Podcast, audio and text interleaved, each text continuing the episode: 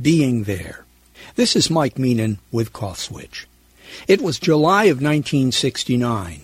I was living in Washington, D.C., working as a management trainee at one of the city's TV stations. My apartment was a few blocks east of DuPont Circle, not a great neighborhood in those days, but my address was 1600 Q Street Northwest. 1600 in Washington only one of the reasons I might have been a little full of myself at the time. It was the week that climaxed with Earthlings taking their walk on the moon. Unlike the Vietnam War, ongoing racial tensions, and hippies spreading everywhere, the story would be laser focused on a single moment Neil Armstrong's first step on the lunar surface. I looked forward to the first edition of the Washington Post, carrying the story on the front page, and snapped one up quickly in the fear that if I didn't, they would be gone. I was right.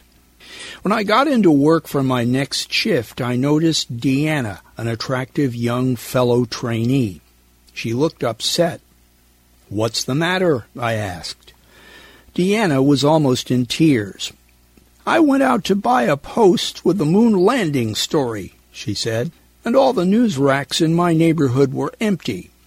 I tried five newsstands, still no luck, kicking myself that I didn't jump on it sooner.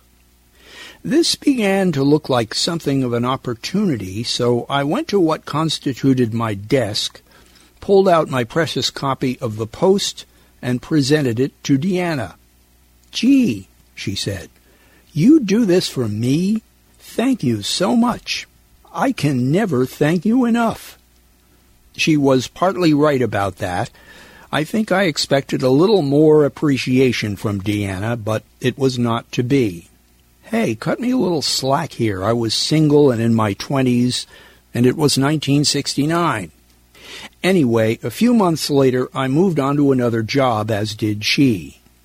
These days, especially this week, I'm wondering if Deanna has ever pulled out that copy of the Post, which I have a strong feeling she kept, to show to her grandchildren, if she has them, and of course, if she remembers how she happened to come by that paper.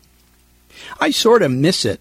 When I mentioned this to a younger colleague recently, he said, No worries, you can get one on eBay for ten bucks. Nope, not the same.